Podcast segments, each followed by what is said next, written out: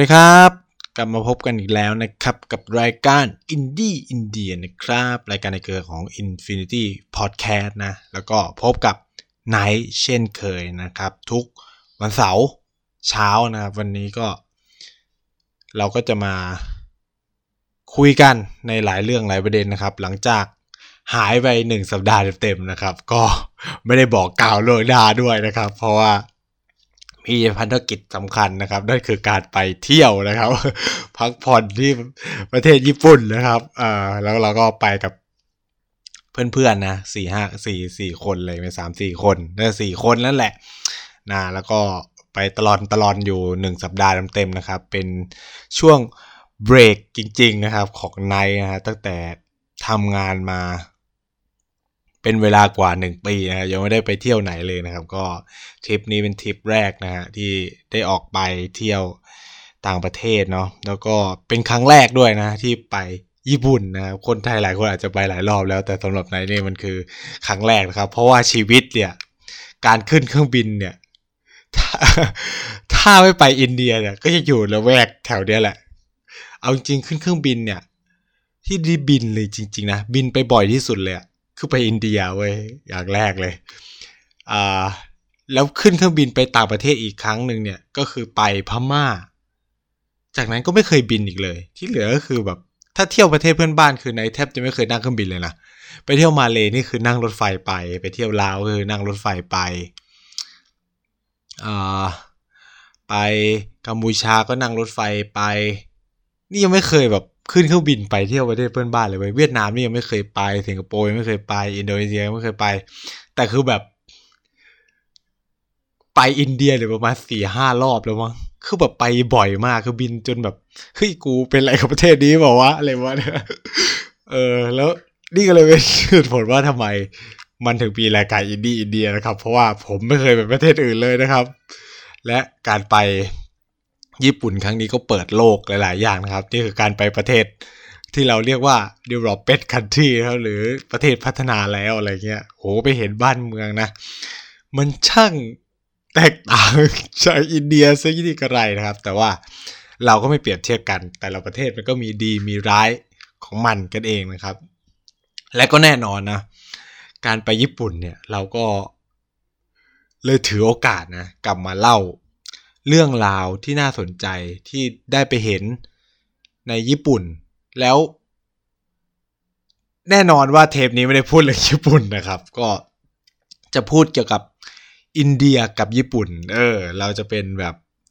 มาคุยกันว่าสองชาตินี่เขามีความสัมพันธ์กันยังไงนะ แล้วปัจจุบันเนี่ยมันเป็นยังไงบ้างนะครับ อินเดียกับญี่ปุ่น วัฒนธรรมวัฒนธรรม อาหารการกินนู่นเนี่ย คือไนท์เนี่ย แอบแปลก ใจหลาย ๆ เรื่องนะก็เลยแบบไปหาข้อมูลเยอะมากนะครับ ถึงกับนะถึงกับอ่าอ่าไปสอบถามเลย สอบถามผู้เชี่ยวชาญ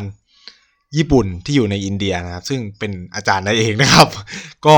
ไปถามว่าคือปัจจุบันเนี่ยมันเป็นยังไงนะครับ อาจารย์แบบเออความสัมพันธ์ญี่ปุ่นอินเดียอ่าคนอินเดียในญี่ปุ่นเขาไปทำอะไรกันเนาะแล้วก็เออ คนญี่ปุ่นเนี่ยมองคนอินเดียยังไงอะไรประมาณเนี้ยก็แบบโอ้โหเราไปตามเก็บข้อมูลมานะครับ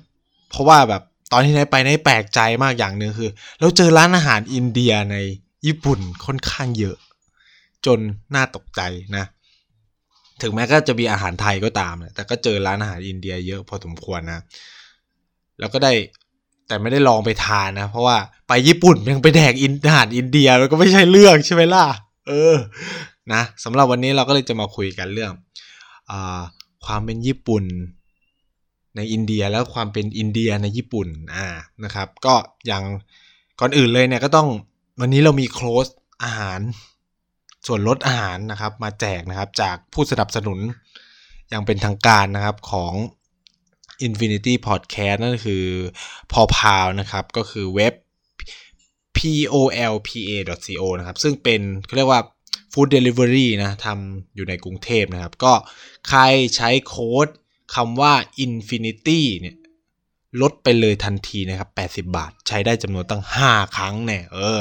เขามีบริการส่งอาหารมากมายลองเข้าไปดูนะครับ มีแอปเป็นของตัวเองมีเว็บไซต์นะครับ มีสั่งได้หมดเลยข้าวเหนียวหมูปิ้ง อะไรนู่นนี่นั่นอะไรเงี้ยพิสปาเกตตงสปาเกตตี้สตงสเต็กมีหมดเป็นเลือกดูกันนะครับ ก็มีค่าจัดส่งเล็กๆ น้อยๆเนาะก็ ลองไปทดลองใช้กันดูนะครับเผื่อจะติดใจนะเหมาะสำหรับ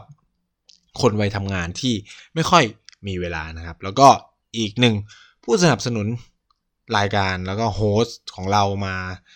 แล้วก็เป็นน่าจะเป็นสปอนเซอร์เจ้าแรก ๆ ด้วยนะคือเอ็มไทยนะครับ ก็ต้องขอขอบคุณด้วยนะครับ ผลิตภัณฑ์ออร์แกนิกนะครับ ที่ดูแล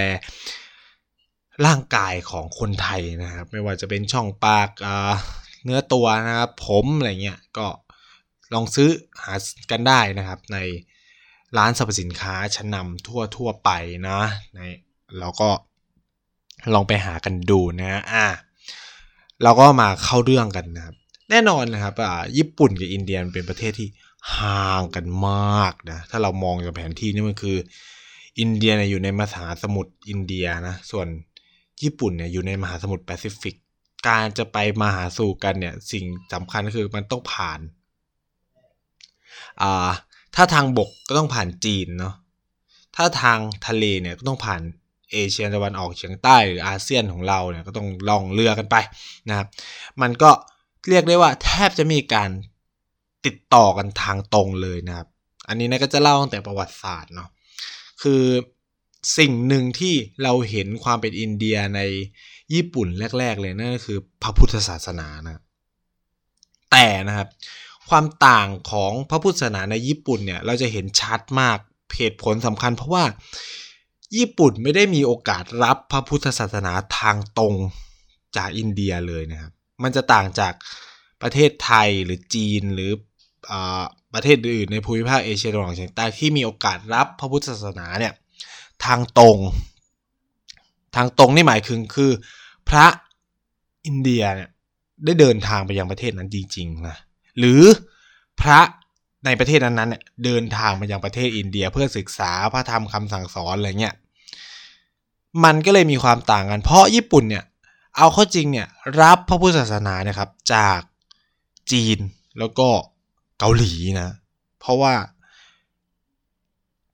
เขาไม่ได้มีโอกาสมาติดต่อสัมพันธ์ตรงๆกับอินเดียเลยนะ แทบจะไม่ไม่เห็นด้วยซ้ำน้อยมากใช้คำว่าน้อยมาก เราเลยไม่ได้เห็น วัฒนธรรมฮินดูในญี่ปุ่นเท่าไหร่ เรียกได้ว่าแทบจะแลแบบหายากมากนะครับ แล้วก็ญี่ปุ่นเป็นเกาะที่ค่อนข้างจะเกิดมาไม่ได้คืออู่อารยธรรมเนี่ยก็มีพอสมควรแล้วก็เป็นลักษณะของเขาเองเนื่องจากเขามีความเป็นเกาะใช่ไหมล่ะ การเข้าไปในเกาะเนี่ยอย่างที่บอกมันยากมากพอสมควรนะครับ เกาะเออมันมีปาการหลายชั้นไม่ว่าจะเป็นลมคลื่นทะเล มันต้องมีเรือที่ดีพอสมควรถึงจะขึ้นไปที่เกาะญี่ปุ่นได้ใช่ไหมฉะนั้นการไปของศาสนาเนี่ยก็เป็นได้ยากมากๆแล้วกว่าจะแล่นเรือไปใช่ไหมล่ะครับ แค่เข้าในแผ่นดินจีนนี่ก็ถือว่ายากมากแล้วนะฉะนั้นเนี่ยพระพุทธในยุคประวัติศาสตร์เนี่ยในยุคอดีตเนี่ยครับ สิ่งที่ญี่ปุ่นรับความเป็นอินเดียเข้าไปเนี่ยก็จะมี เรื่องของพระพุทธศาสนาเท่านั้นนะที่ที่เข้าไปเราก็จะได้เห็นศิลปะของพระพุทธศาสนาที่แปลกแตกต่างนะแล้วก็จะค่อนข้างคล้ายคลึงกับจีนเกาหลีมากกว่าความเป็นอินเดีย เราจะเห็นว่าพระพุทธรูปในญี่ปุ่นเนี่ยจะหน้าตาเป็นแบบสไตล์เดียวกับพยุไลหรืออะไรเงี้ยในในจีนนะครับเพราะว่าศาสนาพุทธใน ญี่ปุ่นเนี่ยครับก็จะมีความเป็นรัฐเขาเรียกว่าเป็นนิกายในเชิงมหายานนะแล้วก็เป็นเป็นในเชิงของเออเขาเรียกว่าอะไรเป็นนิกายหรือลัทธิสุขาวดีเราก็จะเห็นว่ามันจะมีสัญลักษณ์คล้ายๆ สวัสดิกะ ตรงหน้าอกของพระพุทธรูปนะคือเราอันนี้ต้อง ต้องทำความเข้าใจก่อน สวัสดิกะของนาซีกับสวัสดิกะของพระพุทธศาสนาเนี่ยมันจะไม่เหมือนกันนะครับ มันจะสลับด้านกันและการวางตำแหน่งจะไม่เหมือนกัน คือ อันนี้ฉะนั้นเนี่ยมันมันมันจึงมีความต่างกันพอสมควรนะครับ อันนี้ต้องทำความเข้าใจคือเขามีความเชื่อกันว่าพระสวัสดิกะมันเป็นตัวแทนของกงล้อบางอย่างเนี่ย เพราะว่าคนอารยันเนี่ยเป็นชาติแรก ๆ ที่สามารถผลิตล้อได้นะ ซึ่งอีล้อเนี่ยมันขับเคลื่อนไปในสถานะที่เรียกว่ามันไปทำสงครามนะ เพราะมันมีล้อทำให้ชาวอารยันเนี่ยขยายอิทธิพลไปในประเทศต่างๆ ได้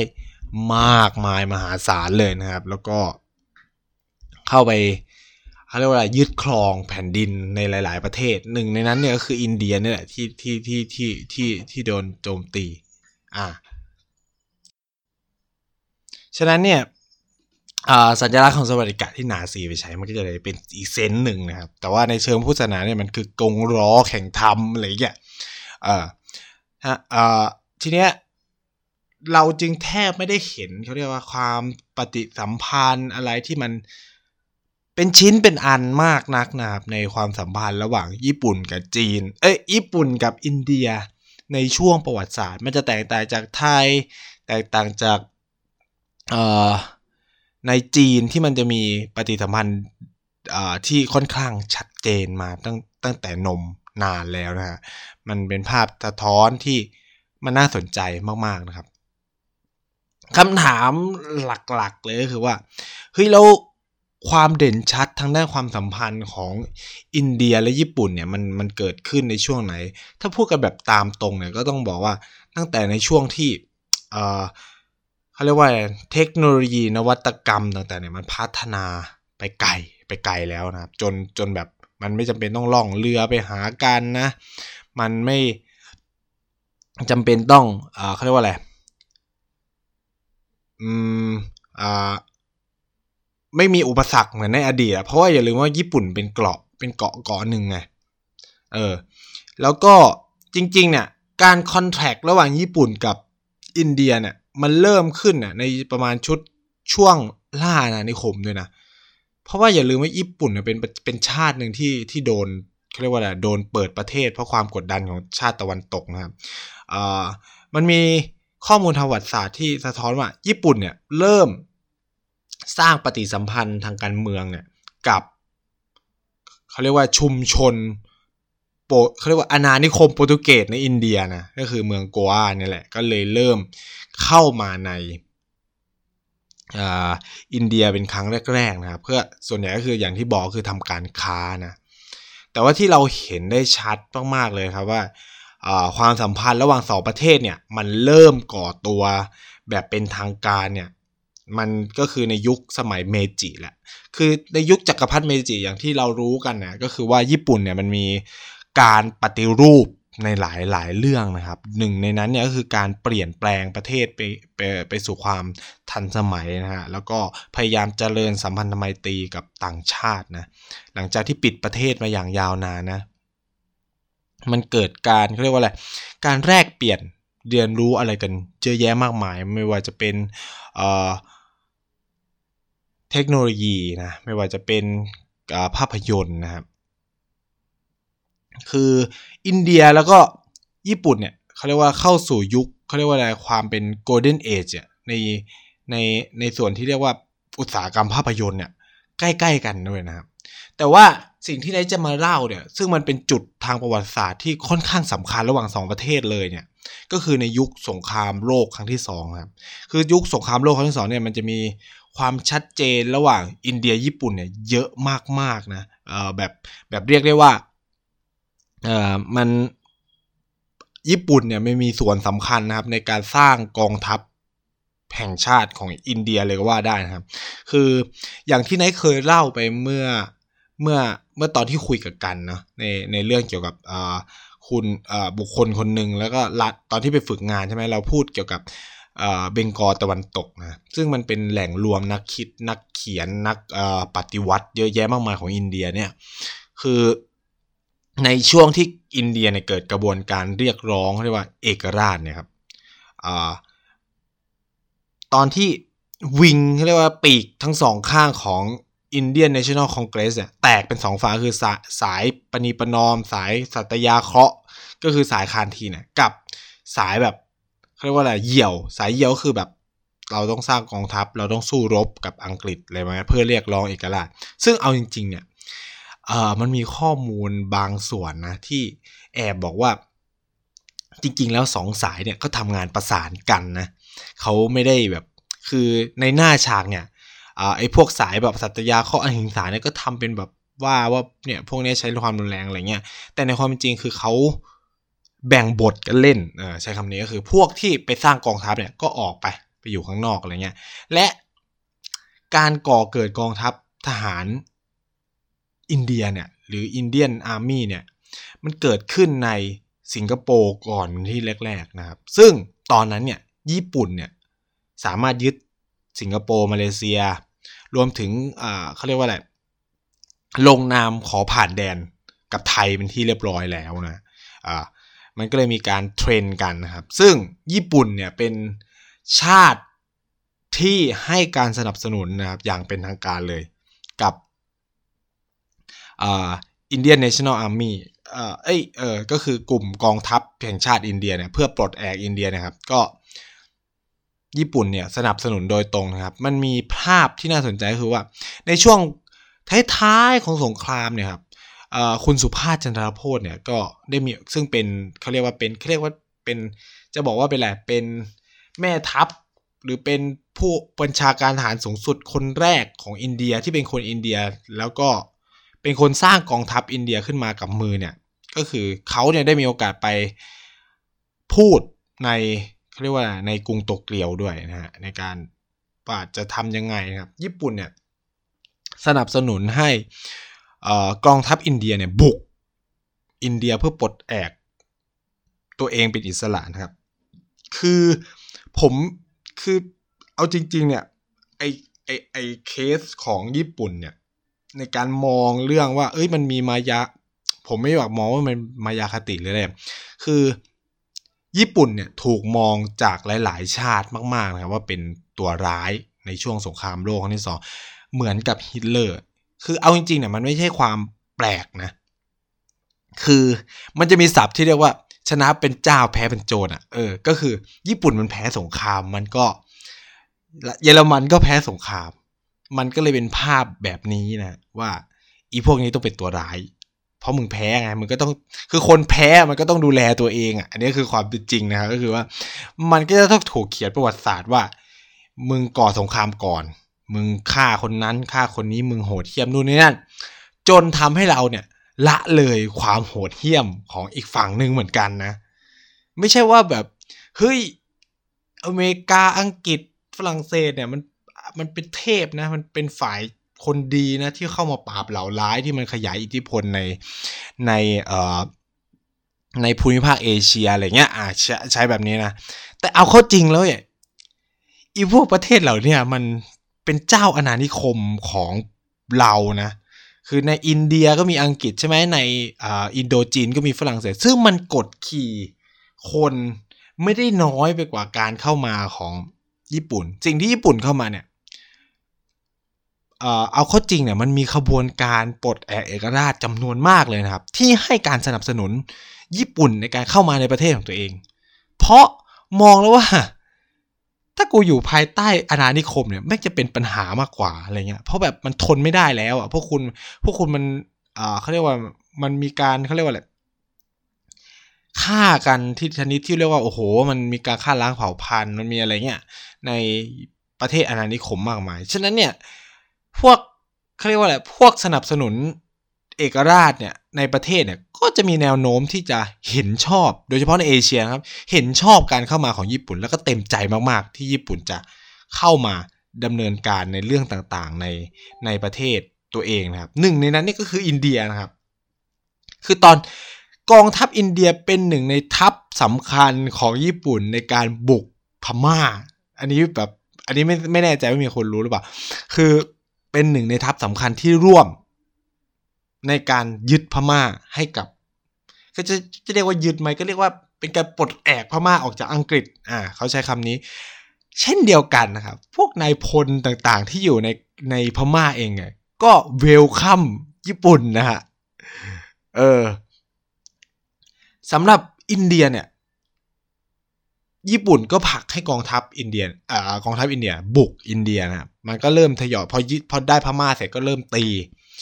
ตีเข้าไปทางทางนาคาแลนทางมานิปูอะไรเงี้ย แต่ปัญหาคือว่า ด้วยความที่อินเดียมันหลากหลายมากนะใช้คำว่าหลากหลายมาก คนนาคาแลนแล้วก็คนมณีปู หรือคนในภูมิภาคอีสานของอินเดียเนี่ยค่อนข้างที่จะ support อังกฤษ อันนี้เป็นความอะไรที่น่าสนใจมากนะครับ ในเชิงประวัติศาสตร์คือ เขา support อังกฤษเขาชอบเจ้าอาณานิคมมากกว่าอินเดีย คือคนพวกนี้ไม่ได้มี sense ที่จะเขาเรียกว่าอะไรอยากเป็นส่วนหนึ่งของอินเดียเลย เพราะว่าหนึ่งชาติพันธุ์กูก็ไม่เหมือนแหละไม่มีอะไรที่เหมือนเลย เขาไม่ได้อินอะไรกับขบวนการกู้ชาติ เพราะว่าเขาคิดว่าอยู่กับอังกฤษเนี่ยเขาชีวิตดีขึ้น มันเกิดการพัฒนานู่นนี่นั่นอะไรเงี้ย ก็เลยกลายเป็นว่ากองทัพอินเดียก็ต้องลบกับ คนอินเดียด้วยกันเองเหมือนกันนะซึ่งแน่นอนว่าทหารอินเดียที่เป็นไม่ว่าจะเป็นคนซิกคนอะไรเงี้ยที่เป็นยุคแรกๆไม่ได้ชำนาญภูมิศาสตร์ ในแถบนั้นน่ะแตกต่างจากคนนาคาแลนด์พวกอ่าล่าหัวมนุษย์ นาคาพวกอะไรเงี้ย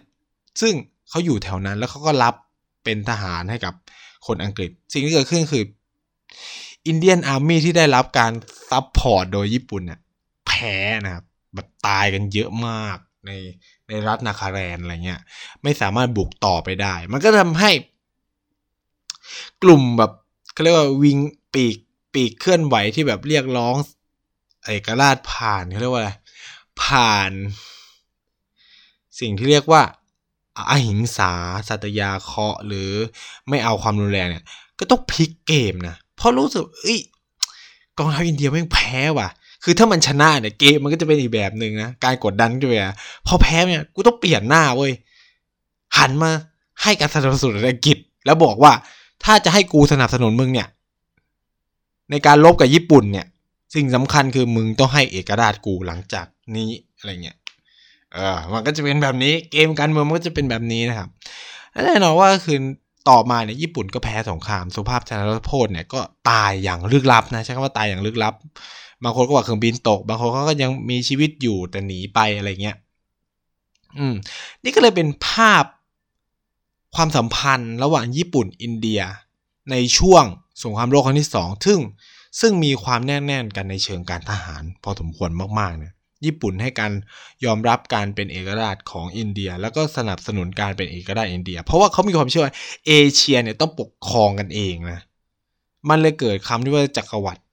ญี่ปุ่นอะไรเงี้ยจักรวรรดิแดนอาทิตย์อุทัยนู่นนี่นั่นก็คือ ญี่ปุ่นเลือกที่จะเป็นผู้ล่าอาณานิคมเอง เพื่อจะปกครองอะไรเงี้ยฉะนั้นเนี่ยมันก็จะเลยจะมีภาพอะไรที่มันมีความ น่าสนใจ Indian National Army เป็นตัวอย่างความสัมพันธ์ที่แนบแน่น ระหว่างอินเดียญี่ปุ่น มันมีภาพการจับมือมากมายนะครับของเขาเรียกว่านายพลทหารของญี่ปุ่นแล้วก็อินเดียนะครับ ทุกวันนี้ก็เราสามารถหาเข้าไปดูได้ใน War Memorial ของอินเดียนะครับ มันจะยังมีอยู่นะอะอันนี้เราก็จะเป็นเล่าเกี่ยวกับเกร็ดประวัติศาสตร์ที่ผ่านมานะครับ แต่เกียร็ดประวัติศาสตร์เนี่ยมันมีความสำคัญต่อหลายสิ่งหลายอย่างในปัจจุบันนะต้องใช้คำนี้นะครับ คือไนท์เนี่ยก็ได้มีโอกาสไปเที่ยวใช่ไหมไปคือแบบครั้งแรกที่ไปเที่ยวญี่ปุ่นใช่ไหมโหไป 6 วันอยู่โตเกียว ไปโตเกียวไซตามะโยโกฮาม่าอ่าก็ประมาณเนี้ยก็เที่ยวเที่ยวประมาณนี้แต่เราก็ไปศาลเจ้าไปนู่นไปนี่นะครับ คือมันมีศาลเจ้าศาลเจ้าหนึ่งที่ ขึ้นชื่อใช่ไหมขึ้นชื่อเรื่องว่า ถ้าจักรพรรดิหรือนายกรัฐมนตรีญี่ปุ่นเสด็จเยือนศาลเจ้าเนี่ย มันจะสร้างปัญหามากๆต่อเอเชียตะวันออกเอเชียตะวันออกก็คือเกาหลีจีนอะไรเงี้ย เพราะว่าศาลเจ้าเนี่ยเป็นศาลเจ้าแห่งสงครามแหละคือคือจริงๆมันไม่ได้เป็นศาลเจ้าของสงครามหรอกมันเป็นศาลเจ้ามานานและมันเป็นศาลเจ้าอื่นที่ทำหน้าที่อื่น แต่ หลังจากสิ้นสุดสงครามโลกครั้งที่สองเนี่ยญี่ปุ่นแพ้ใช่ไหมสิ่งที่เกิดขึ้นคือรัฐบาลญี่ปุ่นเนี่ยก็เอาดวงวิญญาณของทหารต่างๆเนี่ยมาไว้ที่ก็คือมาไว้สักการะที่ศาลเจ้านี้ คือก็คือเป็นการเชิดชูอะเป็นการเชิดชูว่านี่เป็นพวกทหารกล้าที่ออกไปรบเพื่อประเทศชาติ แต่ ในมุมมองของจีนและเกาหลีเนี่ยมันไม่ได้คิดแบบนั้นนะต้องใช้คำนี้มันเขาไม่ได้คิดแบบนั้น เพราะว่าเขาถูกทำลายไงเขาถูกทำร้ายไม่ว่าจะเป็นเรื่องโสเพณีอะไรเงี้ยเขามองว่าเออแบบเอ้ยคนพวกนี้ไม่ถั่วถูกเชิดชูใช่ไหมล่ะมันมาทำเนี่ยทำนู่นทำนี่อะมันก็เลยเป็นปัญหานะแต่นะ เออต้องบอกก่อนว่าศาลเจ้านี้ชื่อว่าศาลเจ้ายาสิกุนิเออ หลายคนก็คงจะรู้แหละว่านี่เป็นศาลคนที่แบบเรียนเกี่ยวกับญี่ปุ่นอะไรเงี้ยก็ หรือติดตามข่าวก็คงจะพอทราบนะ เออจริง ๆ มันมีเกร็ดอีกเรื่องหนึ่งที่หลายคนไม่ค่อยรู้นะครับ เอาจริงๆเนี่ย รัฐบาลจีนเนี่ยไม่ได้เกลียดญี่ปุ่นจริงจังนะ คือถ้าเราดูเราจะดูถ้าเราดูญี่ปุ่นกับจีนเนี่ย มันจะมีปัญหากันเป็นแค่แบบ สองปีครั้งนานๆจะเกิดขึ้นทีนะครับโดยใช้ประเด็นบางอย่างปัญหาบางอย่างเกิดขึ้นในจีน เรื่องนี้ถึงจะหยิบขึ้นมา เพื่อเบี่ยงประเด็นอะไรบางอย่าง เพราะว่าอะไรนะครับ คือต้องพูดแบบนี้ก็คือ ตอนคือไนท์เนี่ยเรียนเรียนไอ้นี่ใช่ไหมอ่ามีโอกาสเรียน ด้วยความที่เราเรียนความสัมพันธ์ระหว่างประเทศแล้วเราสนใจอะไรแบบนี้เนี่ยอ่า ตอนที่เรียนเรื่องจีนเนี่ยต้องบอกงี้ว่า คนที่เกลียดญี่ปุ่นจริง ๆ เนี่ย คือ ไม่มีเลยนะครับ ในจีน เพราะว่าหนึ่ง ในพลเจียงไคเชกเนี่ย ก็ได้รับการศึกษาจากญี่ปุ่น ในขณะที่เหมาเจอตงเนี่ย ผู้นำกองทัพปฏิวัติประชาชนเนี่ย หรือพรรคคอมมิวนิสต์เนี่ยครับได้รับประโยชน์แบบเต็มที่เลยครับทำสิ่งที่ทำให้เขาชนะในสงครามอ่าเขาเรียกว่า civil war เนี่ย แล้วรบชนะเจียงไคเช็คคือผลจากญี่ปุ่นนะคือตอนที่ญี่ปุ่นแพ้สงคราม แล้วต้องถอนทัพออกจากแมนจูเรียเนี่ย แน่นอนญี่ปุ่นต้องปลดอาวุธ สิ่งที่เกิดขึ้นคือกองทัพของเหมาเนี่ย ไปถึงแมนจูกัวหรือแมนจูเรียเนี่ย ก่อนกองทัพของเจียงไคเชกฉะนั้นเนี่ยทำให้เขาเรียกว่าอะไรคอมพรรคคอมมิวนิสต์เนี่ยได้รับอาวุธเต็มๆนะครับ จากญี่ปุ่นแล้วก็ได้ใช้อาวุธพวกเนี้ยในการต่อสู้กับเจียงไคเชกแล้วก็ได้รับชัยชนะในเวลาต่อมา แล้วคือมันมีข้อความที่เหมาเนี่ยเออแบบเยือนยอญี่ปุ่นมากในช่วงแรกๆนะครับคือการสร้างศัตรูที่เป็นญี่ปุ่นเนี่ย ในจีนเนี่ยเพิ่งเกิดขึ้นไม่นานนะครับ หลังจากเหตุการณ์เทียนนั้นเหมือนแค่นั้นเอง ก่อนหน้านี้คือแบบเขามีความสัมพันธ์ที่ดีกันมากนะญี่ปุ่นเป็นเจ้าแรกที่เข้าไปลงทุนในจีน เออ มันมีการทำหลาย ๆ สิ่งหลาย ๆ อย่างร่วมกันมาตลอดนะความสัมพันธ์ไม่ได้แย่ขนาดนั้นนะจะต่างจากเกาหลีมากนะครับที่แบบเอออะไรเงี้ยซึ่งมองแบบญี่ปุ่นเป็นศัตรูคู่อาฆาตอินเดียเนี่ยก็ไม่เคยมองญี่ปุ่นประมาณนั้นเลย ไม่เคยมองแบบนั้นนะ เพราะว่าอย่าลืมว่าญี่ปุ่นแมันสร้างกองทัพให้กูในช่วงแรกแล้วก็สนับสนุนการปลดแอกเอกราชอะไรเงี้ย แล้วก็ ไม่ได้มีความสัมพันธ์ที่แย่ ไม่มีเขาเรียกว่า ด้วยความมันห่างกันด้วยมั้งทำให้อินเดียกับญี่ปุ่นแทบจะแบบ ไม่มีปัญหาพิพาทอะไรกันเลย ในช่วงสงครามเย็นถึงแม้ญี่ปุ่นจะ take side อเมริกาเนี่ยก็ไม่ได้เขาเรียกว่าแหละไม่ได้ทำให้ อินเดียเกลียดญี่ปุ่นแล้วก็ welcome พอสมควรนะอะเล่าอะไรวะเนี่ยเลยไปไกลเลยจากศาลเจ้ายาสุกุนิคือถ้าใครได้มีโอกาสไปเที่ยวศาลเจ้ายาสุกุนิอ่าถ้าไปตัวศาลเจ้าเสร็จ เดอปุ๊บเหมาะหันหน้าไปทางศาลเจ้าใช่ไหมเลี้ยวขวาเนี่ย คือไนท์เนี่ยก็จะเพิ่งมีโอกาสรู้เหมือนกันนะครับ อันนี้ด้วยความสัตย์จริงนะเลี้ยวขวาไปนะก่อนจะ ไปถึงห้องน้ำเนี่ยมันจะมีพวกเขาเรียกว่าอะไรจริงๆมันมีพิพิธภัณฑ์สงครามแหละจะเข้าหรือไม่เข้าก็ได้แต่ข้างนอกเนี่ยมันจะมีการตั้งรูปตั้ง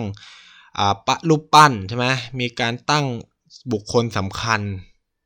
ในในนั้นนะสิ่งที่นายเอะใจในการเดินดูตรงนั้นเนี่ย คือไปเจอคนคนหนึ่งครับ แล้วมองไป เฮ้ยหน้ามันไม่เหมือนญี่ปุ่นเว้ย หน้ามันเป็นคนอินเดียว่ะ เราก็เลยเดินเข้าไปอ่าน ปรากฏว่าเขาเป็นคนอินเดียจริง ๆ นะครับ ชื่อว่าลาดาบิโนดเปา ซึ่งพอไปดูประวัติเนี่ย คือคนคนนี้เนี่ยเป็นชาวอินเดีย ซึ่งทำงานอยู่ในเรียกว่าศาลโลกเลย เป็นทำงานอยู่ในศาลโลก แล้วก็เป็นหนึ่งในบุคคลสำคัญนะครับที่ เป็นตุลาการในการตัดเขาเรียกว่าตัดสินเป็นเป็นอนุญาโตตุลาการศาลทหารระหว่างประเทศ ในการตัดสินประเด็นสงครามในฟาอีก็คือตะวันออกไกลก็คือพวกศาลญี่ปุ่น ก็คือเป็นศาลไต่สวนปัญหาการก่ออาชญากรรมสงครามของญี่ปุ่นนั่นเองครับ ซึ่งความน่าสนใจเนี่ยก็คือว่า หลายคนคงงงว่าเฮ้ยทำไมลูกคนอินเดียคนเนี้ยถึงไปอยู่ในศาลเจ้าสงครามของญี่ปุ่นนะครับนายก็เลยไปดูประวัตินะ คือคุณราดาบิโนดเนี่ยเขาเป็นหนึ่งในคนตัดสินในศาลทหารในเคสของญี่ปุ่น และเป็นคนเดียวนะครับ ที่สับมิด สับมิก็คือว่าแบบส่งคำพิพากษาและระบุอย่างชัดเจนว่า กองทัพญี่ปุ่นไม่มีความผิดในการก่อสงครามครั้งนี้ เออ คือเป็นคนเดียวนะเป็นหนึ่งในสามชาเป็นคนเอเชียหนึ่งในสามที่เป็นเป็นเขาเรียกผู้พิพากษาในครั้งนั้นเนี่ยเขาเรียกกันว่าโตเกียวทริลเนี่ย ก็คือเป็นการตัดสินเรื่องเกี่ยวกับ การก่ออาชญาอาชญากรรมสงครามของของญี่ปุ่นนะคือคือเขาเนี่ยมองว่าสิ่งที่เกิดขึ้นในการทำสงครามของญี่ปุ่นเนี่ยไม่ควรไปตัดสินนายทหารว่ามีความผิด เพราะว่าทหารเนี่ยมีหน้าที่ทำตามคำสั่งของผู้บังคับบัญชา ฉะนั้นเนี่ย สิ่งที่มันเกิดขึ้นเนี่ย มันไม่ใช่ความผิดคือเอาจริง ๆ เนี่ย แกมองว่าแม่งทั้งสองฝ่ายเนี่ยก็มีส่วนในการทำสงครามอะไรเงี้ย มันไม่ได้แบบอะไรเงี้ยและนี่เลยเป็นเหตุผลสำคัญว่า คนญี่ปุ่นเนี่ย แล้วพระจักรพรรดิเนี่ยถึงกับเอารูปเขามาเป็นความเชิดชูอะไรเงี้ยอ่าแล้วก็สร้างเป็นเขาเรียกอนุสรไว้เพื่อเตือนใจว่าเออมันมีคนอินเดียคนนี้นะ ที่ช่วยเหลือประเทศเรา ซึ่งคุณสามารถเห็นรูปของอราดาบิโนดเนี่ย ได้ที่ศาลเจ้ายาสิกุนิแล้วก็เกียวโตเรียวเซนโกโกกุชายนั่นคือศาลเจ้าเกียวศาลเจ้าเกียวโตเรียวเซนโกโกกุนะครับ นี่อะไรเป็นอะไรที่โคตรน่าสนใจว่าแบบเฮ้ยไม่มีคนรูปคนญี่ปุ่นคือแบบ ได้ไปเจอที่ถึงแบบ เฮ้แบบอะไรวะ คือแบบ ตอนแรกนี่งงว่า มันมีความเกี่ยวข้องอะไรกับว่าตะลุงนี่มาอยู่ในศาลเจ้านี้ได้ยังไง คือแบบ ทั้งที่แบบศาลเจ้านี่แบบมันมันอย่างที่เรารู้ว่ามันเป็นศาลเจ้าของคนญี่ปุ่นน่ะ แล้วเป็นศาลเจ้าของสงครามอีกไงทำให้แบบ เออ ก็เลยได้มีโอกาสมาศึกษาข้อมูลเพิ่มเติมจนจนจนมารู้ว่าเขามี เป็นบุคคลสำคัญมากๆ ต่อญี่ปุ่นนะครับ เพราะว่าการตัดสินครั้งนี้มันมีส่วนช่วยบรรเทานะเรียกว่าบรรเทาความเจ็บปวดหลาย ๆ อย่างของความเป็นผู้แพ้สงครามของคนญี่ปุ่นนะเข้าใจในเข้าใจว่าเรื่องเรื่องราวของราดาบิโนดเนี่ยปาลเนี่ยถูกนำไปสร้างเป็นภาพยนตร์ด้วยนะ เพราะว่า เพื่อไม่ให้คนลืมฮีโร่ที่เป็นผู้พิพากษาคนนี้นะ ก็เลยถูกทำไปสร้างเป็นภาพยนตร์ที่ชื่อว่า Tokyo Trial นะTokyo Trial Trial Trial อะไรเงี้ยไปลอง search ดูครับอย่างที่บอกครับภาษาอังกฤษผมก็ไม่ได้แข็งขนาดนั้นนะก็ตามที่ไอ้นี่อืม นี่ก็เป็นความน่าสนใจใช่ไหมล่ะ คือแบบเราไม่คิดว่า เอ้ยมันจะมีอะไรแบบเนี้ยให้ได้เห็นเนาะ แล้วตอนที่นายไปอินเดีย เอ้ยไปญี่ปุ่นเนี่ย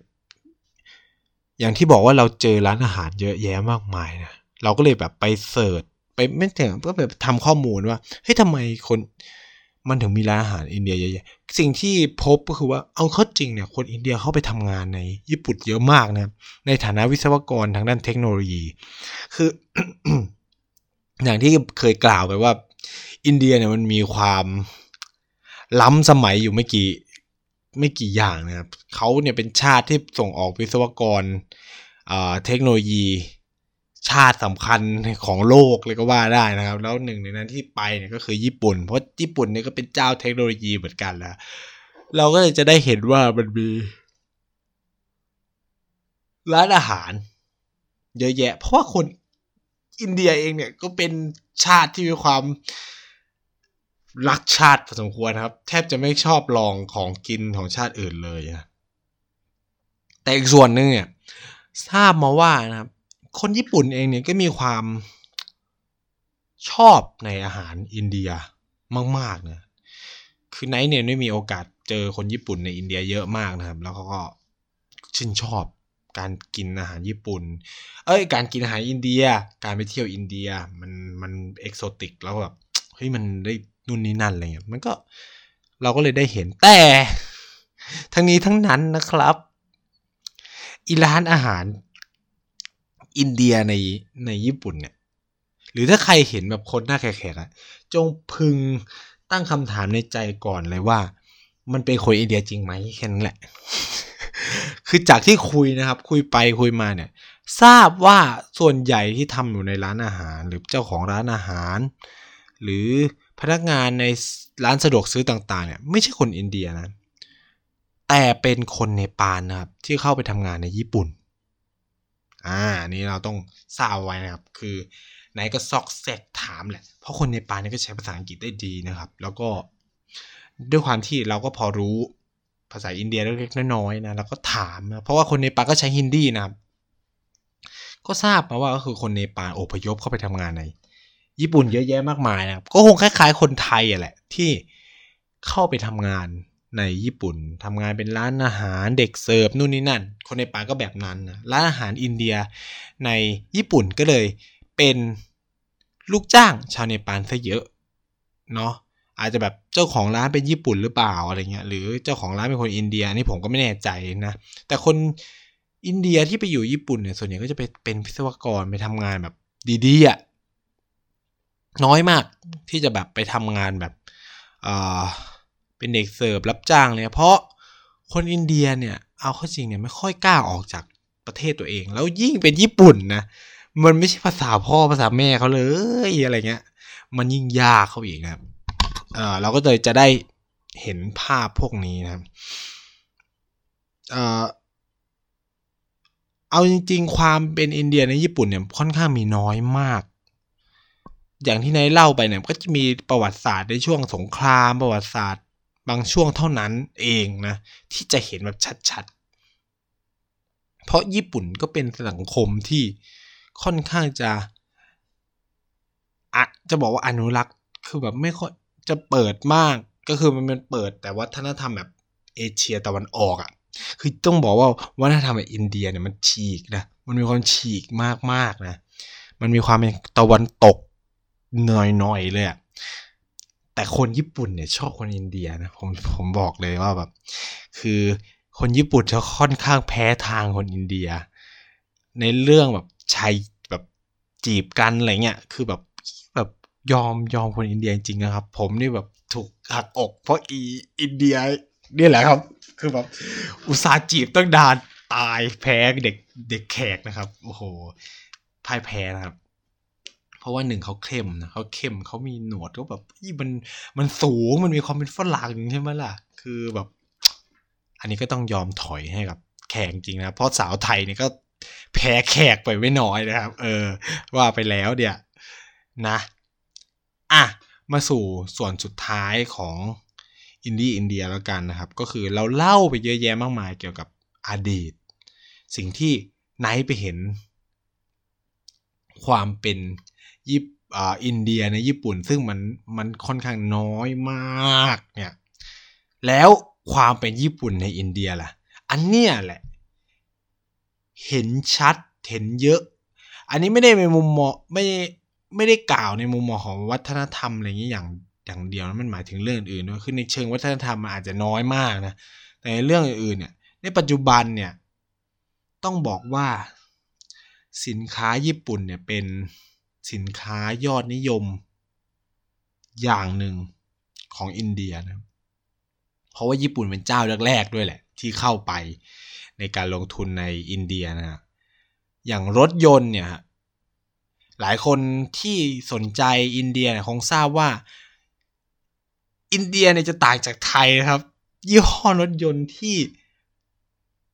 เป็นที่ปลื้มปริ่มของคนอินเดียเนี่ยคือ ซูซูกิแปลกมากคือในไทยเนี่ยซูซูกิเพิ่งจะมาทำตลาดรถยนต์ไม่นานเองแต่ในญี่ปุ่นเนี่ยคือซูซูกิเป็นเจ้าตลาดรถยนต์ของอินเดียนะเราจะได้ยินชื่อที่เรียกว่ามารุติซูซูกิทำไมถึงต้องเป็นมารุติซูซูกิซูซูกิใช่ไหมก็คือว่าในอดีตเนี่ยมันมีกฎหมายของอินเดียว่า ต่างชาติห้ามเข้ามาลงทุนแบบเต็มจำนวน อันนี้เข้าใจไหมว่า ต่างชาติห้ามเข้ามาลงทุนแบบเต็มจำนวนอะฉะนั้นมันจะเกิดการร่วมทุนอิมารุตีเนี่ยมันเป็นบริษัทที่ผลิตชิ้นส่วนรถยนต์เอ่อแล้วก็ทำเกี่ยวกับรถยนต์อยู่แล้วในในอินเดียนะครับ ทีนี้เนี่ยซูซูกิซึ่งเป็นบริษัทของญี่ปุ่นเนี่ยก็มาจอยกันมาเขาเรียกว่าอะไรมาเมิร์จทำงานร่วมกัน แล้วก็ออกเป็นรถรุ่นต่างๆ ซึ่ง มันเกิดการลงทุนเนี่ยตั้งแต่ประมาณปีอ่าสองพันกว่าเลยอะเออไม่ใช่ดิ เป็นเขาเรียกว่า มันเริ่ม production จริงๆเนี่ยในปีพันเก้าร้อยแปดสิบสามแล้วก็ขยายตลาดขึ้นมามากมายนะครับ ซูซูกิก็เข้ามา support มีการจอยเวนเจอร์การนู่นนี่นั่นนะจนสัดส่วนหุ้นก็เริ่มเปลี่ยนไปนะตอนแรกก็แบบเข้ามาเล็กๆ น้อยๆ ตอนนี้คือแบบสัดส่วนของซูซูกิเนี่ยเพิ่มเป็นห้าสิบหกจุดยี่สิบเอ็ดเปอร์เซ็นต์จุดสองหนึ่งเปอร์เซ็นต์ในมารูติซูซูกินี่ครับ ก็คือเรียกได้ว่าสัดส่วนดีมากและยอดขายถล่มทลาย นี่เป็นความสำเร็จของรถญี่ปุ่นนะครับ ซึ่ง แม้แต่ทาทาก็ยังสู้ไม่ได้ หรือมหินทราก็ยังสู้ไม่ได้นะครับในการเจาะตลาดรถยนต์นะครับญี่ปุ่นยังเป็นเจ้าตลาดรถยนต์ที่สำคัญของอินเดียนะครับ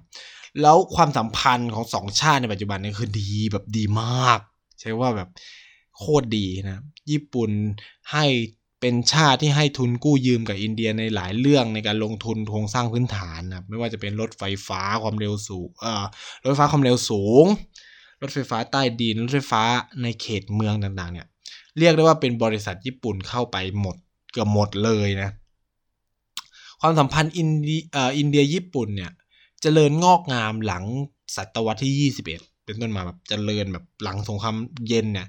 ก็เปลี่ยนกันหน้ามือเป็นหลังตีนเลย มันไม่เชิงว่าหลังหน้ามืออะไรเปลี่ยนแปลงมหาศาลนะครับเพราะว่าอินเดียเห็นแล้วว่าแบบ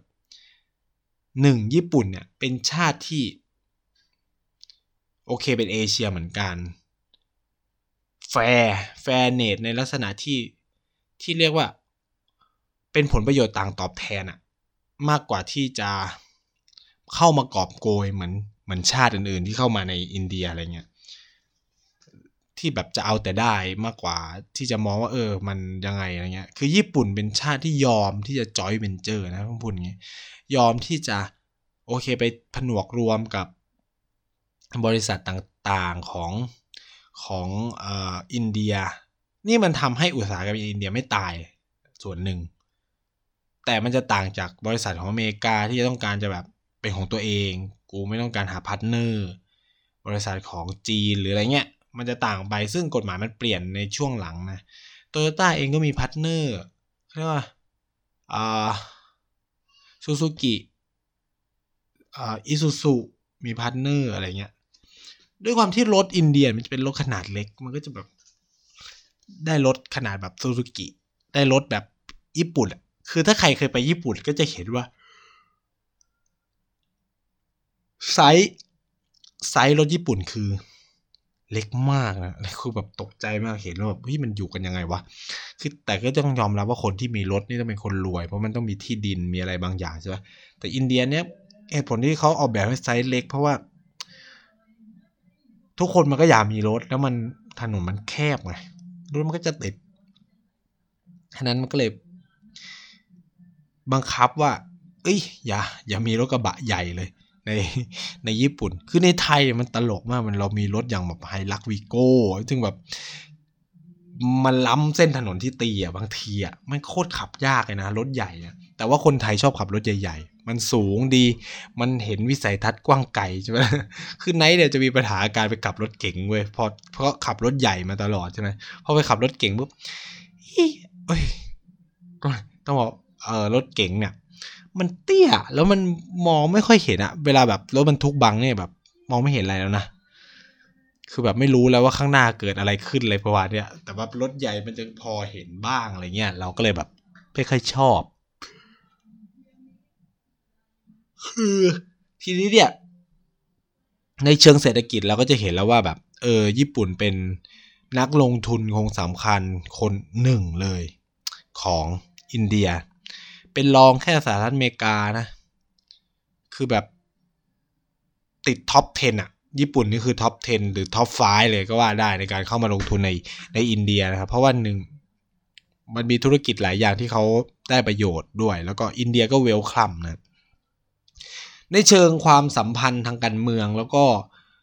ระหว่างประเทศเนี่ย ก็เรียกได้ว่าสองชาตินี้คือ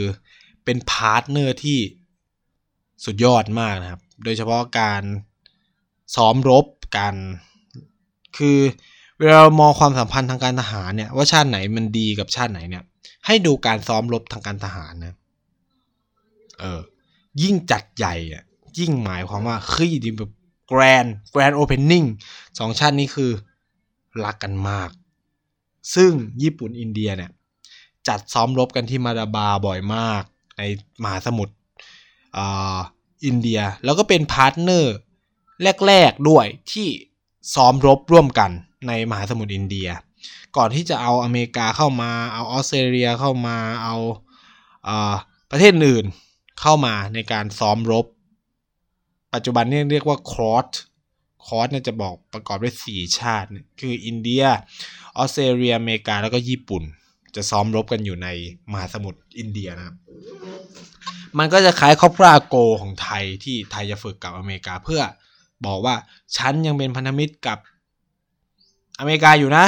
ทางการทหารอะไรเงี้ยจะเป็นยังเป็นจุดยุทธศาสตร์ให้นะ แต่ว่าหลังๆมาเนี่ยไทยก็เริ่มซ้อมรบกับจีนนะครับมากขึ้นนะคือมันต้องเข้าใจว่าสถานการณ์ทางการทูตทางการเมืองมันเปลี่ยนตลอดเวลานะครับ เราไม่สามารถเทคside ไหน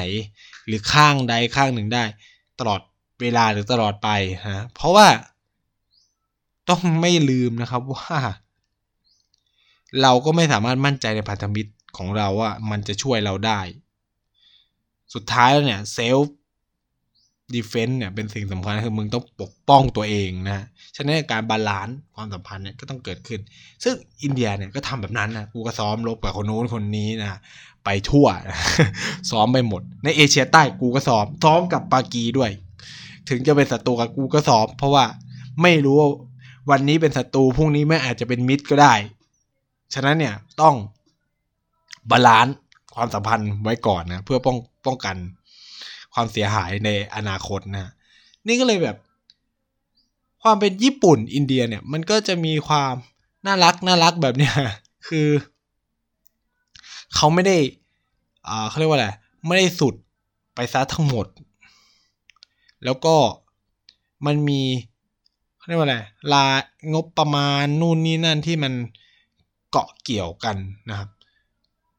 คือทุกวันนี้โดยเฉพาะในยุคของโมดีเนี่ย สิ่งที่ญี่ปุ่นอินเดียเขาเชิดชูกันมากเลยคือการลงนามในส่วนที่ในข้อตกลงในการสร้าง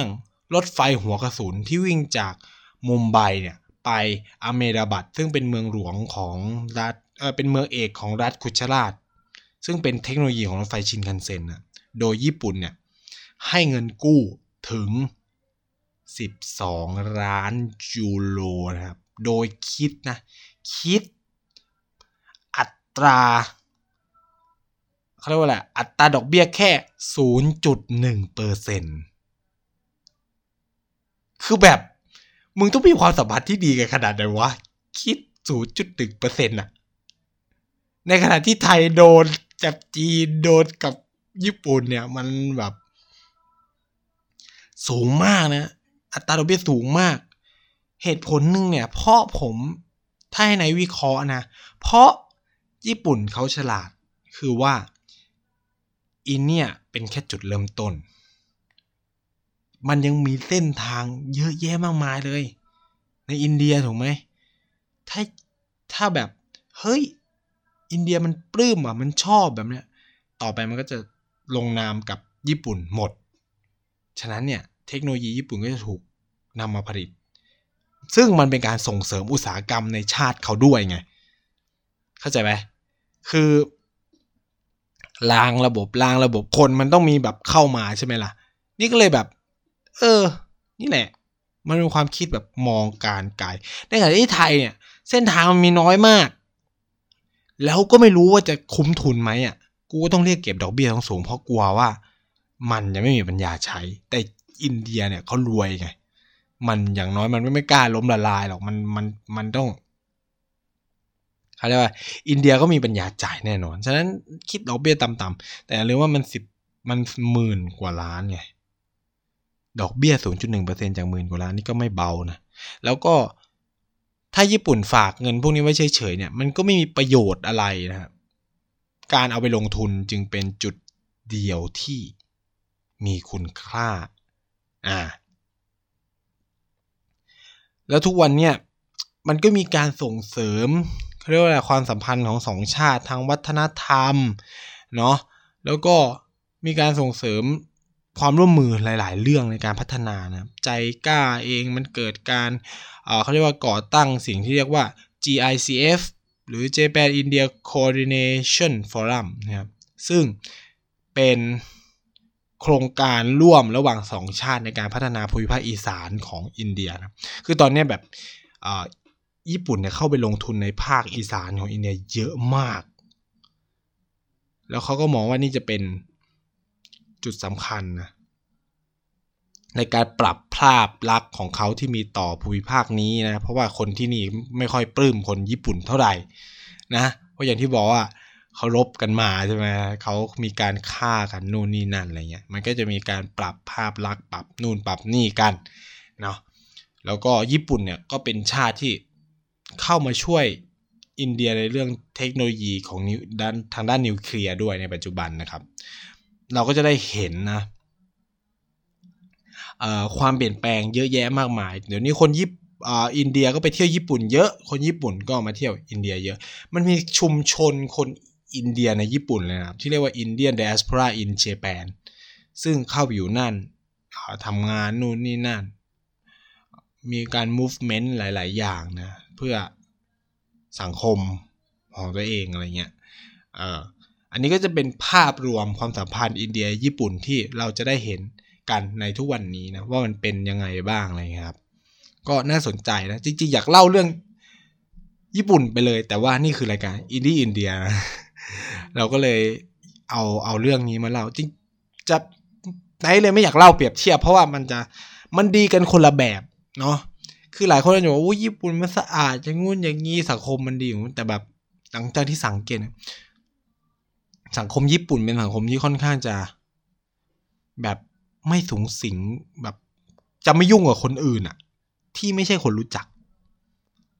มันจะต่างจากอินเดียนะ อินเดียจะเป็นสังคมที่ friendly friendly เกินอะไรเงี้ย friendly จนจนกูกลัว เอออันนี้คือสังคมอินเดีย มันจะมีความต่างความไอ้นี่กันอยู่นะว่าวัฒนธรรมการหล่อหลอมมันไม่เหมือนกันนะก็สำหรับสัปดาห์นี้เนี่ยรายการอินดี้อินเดียก็ขอจบรายการแต่เพียงเท่านี้นะครับ สวัสดีครับ